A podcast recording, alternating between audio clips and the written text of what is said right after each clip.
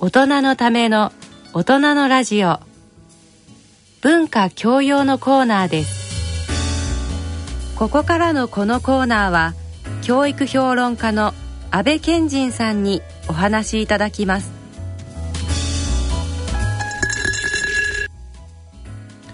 皆さんこんにちは。お元気ですか？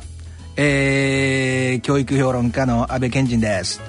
えー、このところ非常にですねあのー、まあアメリカの凶悪犯罪、えー、っていうテーマにですねあのー、2回にわたって、えー、サイコパスとかそういった話をしてきてものすごく反響が良くてですねなんかもう嬉しい限りと言いますか皆さんもやっぱり社会に対するね、えー、強い関心を持ってらっしゃるんだなっていうことがはっきり分かりました。本当に皆さんありがとうございます。で前回あの角田美代子容疑者ですね。あの尼崎の事件ですけども彼女はサイコパスにあの間違いないと。いうふうなあまあ診断を私が下したと。でせっかくこの大人のラジオ大人の話ができる空間だということでもう一歩深くですね科学の分野がどういうふうになってるのかなんていうこともですねちょっと話してみたいんですけど前回のその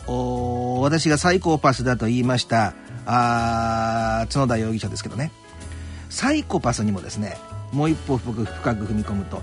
第一サイコパス、まあ、1型サイコパスと2型サイコパスっていうのがあるんですよ。それでねまあこういうのってのはあのー、ちょっと一瞬脱線ですけどアルコール依存症にも1型2型っていうのがあってね。意外と皆さんその一般の人たちには知られてないんですけど研究の分野ですとねあのー例えばあ PTSD ってご存知ですよね。なんかあトラウマもう自分で処理できないぐらいの恐怖心を味わった時にその後がなんかあ前回と全然違うその精神バランスになってしまうこれに対してもまた1型と2型っていうのがあるんですよ。なんであのー、そんなね、えー、そういう分野が意外とそういうふうに1型とか2型とかって分かれてるんですよっていうこと自体も興味深いんじゃないかと思うんですけども。じゃサイコパスの1型と2型って何なんだろうかと。言った時にですねあのー、本当にですねこの感情的なものが欠如しちゃってる。その感情って言っても恐怖心とか罪の意識とか不安。恐怖罪の意識不安。この3つですね。これが本当に完全に欠如しちゃっているのが、えー、1型のサイコパスと、えー、英語で言うとプライマリーサイコパスと言うんですけどね。あのー、これまで話しましたあのリチャード・ラミレスっていうそのナイトストーカーっていうねあの私がそのやり取りしてる人の話をしましたけども彼なんかの場合には1型なんですよ。もう何て言いますかねあのー、手紙でやり取りしてても書いてあるのがジェットコースターだとかね。ゴーカートだとかバンジージャンプだとかね。ものすごいスピードで飛ばしたとかね。もう沖の方までサメが出るようなとこまで泳いでってしまってあの海上保安庁に、えー、なんかこうヘリコプターにストップされたとかね。そういう感じ。も本当にそういうあのなんて言いますかね。恐怖心みたいなものがないわけなんでそのよっぽどのなんて言いますか強い衝撃を得ないとなんか心が動かないと。なんで意外とそういうのは危険なんですよですからそういうのが、あのー、殺人とかですね暴力とかそういう凶悪な犯罪の方にも行ってしまうんですよ。あの一つの例としてはね、えー、この間も話したかも分かりませんけども相手がですねあの例えばあ被害者をこう刺しますよねそうするともうやめてくれって相手がこう身をこうよじって勘弁してくれ許してくれって言いますよね。した時にそうした行為を見ることすら快感になってしまってるっていう本当に病的なレベルなんですよね。ですから当然脳波なんかを調べてもその前頭葉の部分が全く活動しないんですよ。そうしたあ衝撃的な映像とかを見てもね。が2型っていうのはどういうのかっていうとこう。もともとはそういう感情を持っていたんだけれども自分の育った環境の中であまりにも自分の期待と外れるような環境的な対応ばかりを受けていたがためにそこを意識的にストップさせてしまうパターンなんですよ。どういうことなのかっていうと練習によってと言ったら分かりやすいかも分かりませんけども自分の自分のこの訓練といいますか繰り返しによってそこを反応させないようにさせないようにっていう生き方をしてきてるタイプ。でその角田容疑者ですけど私があ見るにおそらくは新潟のサイコパスであろうと。自分のその家族と特にその自分の息子のことをものすごく可愛がってると。いったそういうとこからもそうだし自分の身内をかん可愛がるっていうね。そのある部分まである領域までは可愛がるけどもその外の人間はもう人間として認めない。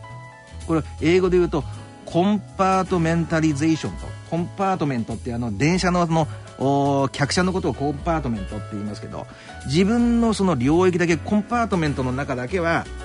優しいんだけどもその外はもう何でもできると。ものすごく分かりやすくちょっと例を挙げますよね、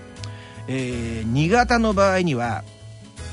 例えばですね Gambino crime family とガンビーノ一家というね、えー、ニューヨークにはマフィアの5大ファミリーっていうのがあるんですけどもその中でもかつては一番勢力を誇ってた最大勢力を誇ってたあガンビーノ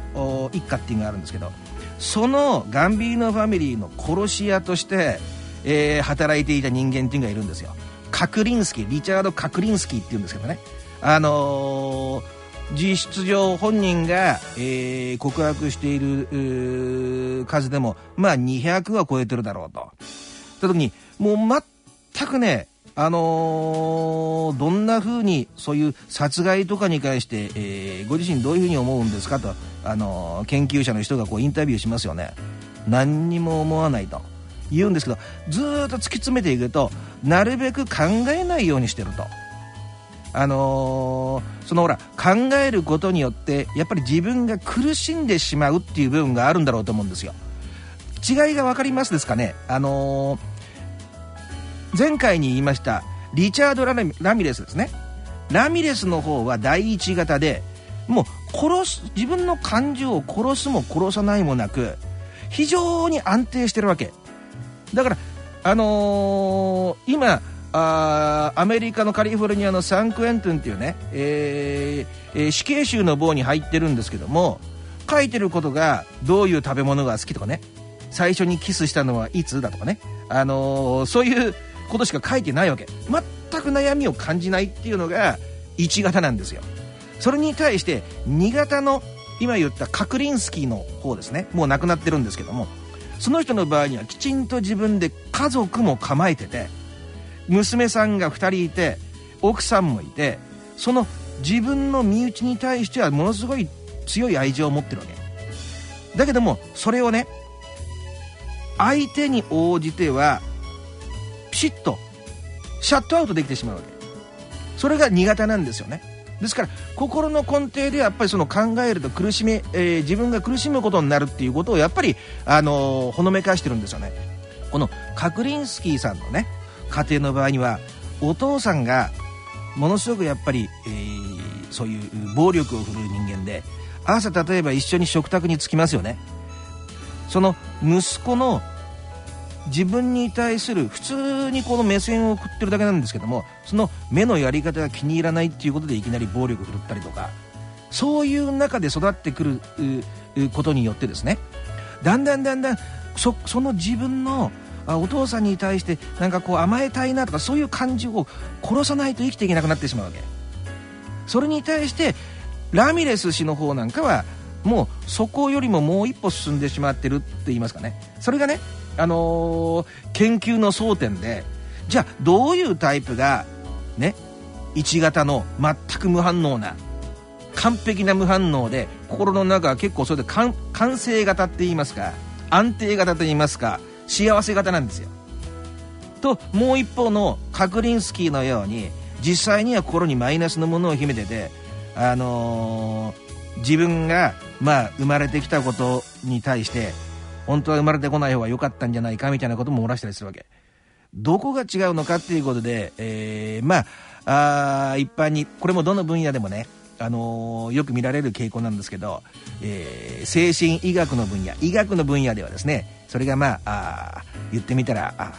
遺伝子によるものであるというね生まれた時からそういう風に生まれついてるんだというのが1型でそうじゃなくて元はある意味遺伝的には問題はなかったんだけれども環境によってそうなってしまったのが2型なんだっていうのが今の段階では定説になってるんですが私はそこのところをやっぱりその1型も2型も環境じゃないのかっていうことをね、えー、密かに思ってるわけでそれをちょっと証明したいなと思って一生懸命研究してるんですけどね。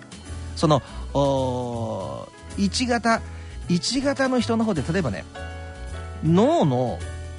成長ってありますよね。人間の脳の回路ですよね。あのー、まああ頭がいろんな形でこうあの連結するっていうことを皆さんも聞いたことがあると思うんですけどもその脳の部分と部分の連結に関しては2歳の中頃までだから1年目2年目の中頃まで優に入り込むっていう話なんですよ。ですからものすごく早い生まれてから生後1年から2年の間に恵まれない環境になっていればおそらくは脳が脳自体も反応しないような回路の形成になっているんだろうというのが私が考えてることなわけでじゃあ2型の方はどうなんかっていうと私が今考えてるのはそのそういう逆境的な状況に置かれたのがその脳の形成期をおそらくは外れた時期から始まってるんじゃないのかなっていうふうに、あのー、私自身思ってるんですよね。それをいろんな人間の過去そういう連続殺人とか大量殺人だとかまたサイコパスというふうな診断を受けたそういう人の、まあ、診断カルテとか家庭の状況とかをものすごくたくさん目を通してですねその共通点を見つけ出そうとしてるっていうことなんですね。それが結論的にどうなんだって言い切ることが意味があるわけじゃなくて、まあ、ここからは私のねあの安倍賢人としての個人的な印象ですけどまああいずれにしましてもですね、うん、悲劇的だなって思うわけ。特にあの後者のカクリンスキー氏の方なんかはこうやっぱりこう家庭とかにいても衝動的に、あのー、逆上しちゃうと。でも自分が信頼してるのは奥さんと子供しかいないし子供さんには手を挙げなかったらしいんだけどもそうした、あのー、奥さんに対して、えー、DV ですよね。ドメスティックバイオレンスを行っているところを子供は何回見てああいうのを見せて本当にすまなく思ってると。だけどその衝動が止められないと。いうふうな話をしてるわけ。ね。あのー、これもまた一つ専門的な話なんですけども。えー、1型のサイコパスの方と2型のサイコパスの方だと1型の方は自分を抑制する力がないのが1型だって言われるわけ。それに対して衝動がグッて起こったってそれその普通の人よりも感情的な反応が強すぎてしまうのが2型感情的には冷静なんだけどもストップすることができなくてダラダラダラダラ思ったことが垂れ流されてしまうようなタイプが1型って言われるわけ。ラミレスの方はだから1型なわけですよ。ものすごくだから手紙とかでやり取りをしていてもですねあの本当に、えー、怒り狂ったりとかあの自分の事件のこととかほとんど避けようとしますし書こうとしてることってのは本当にチョコレートが何だとかねどんな飲み物が好きとかねそんなことしか書いてこないんだけどもその新潟の人の方がですねあの何て言いますかその衝動的にやるべきことをやってしまうんだけどもその後で後悔すると。だからある意味ねあの先ほどの話に戻りますが安倍賢人としての考え方としてはこの新潟の人たちっていうのは本当に辛い生き方なんだろうと思うんですよね。あのー、弁護するわけじゃないですよ。決して命との命をね、奪うことを是としているわけじゃないってことはここではっきり言っておきますけども、その上で、人としてこうこのコミュニケーションをとってその仕組みがどうなってるのかを理解したいなと思ってる中で新潟の人間っていうのは本当に苦しい生活だな衝動的に動いてしまうんだけどその後で苦しみがやってくるとそういうタイプは日本の刑務所とかあと暴力団の人とかですね。生きるためには自分の凶暴さを売りにするしかなかったと。いうような形でみんなの周りもあの見てる目もありますから強力強力な本当のもう痛烈な凶暴性でですね、えー、ことに当たるわけですけども実際には本当の心の中がビクビクビクビクしてる生きているというふうなそんなドラマもあるわけですよね。ですからある意味あのー、典型的なその2つの1型と2型1型の方は何をやっても自分が苦しむことはなく本当になんか何かが欠如しちゃって言ってみたらあ爬虫類型だというようなことが言えると思うんですけどもう一方の2型ですけども生きるためにねそうした感情を殺さざるを得なかったという一つのそんなところにドラマもあって、あのー、それで心が私が動くことはありませんけどもまあ一つの大人のラジオの時間としてね何かあ考えてみるに値するのかななんて思ったりして今日は。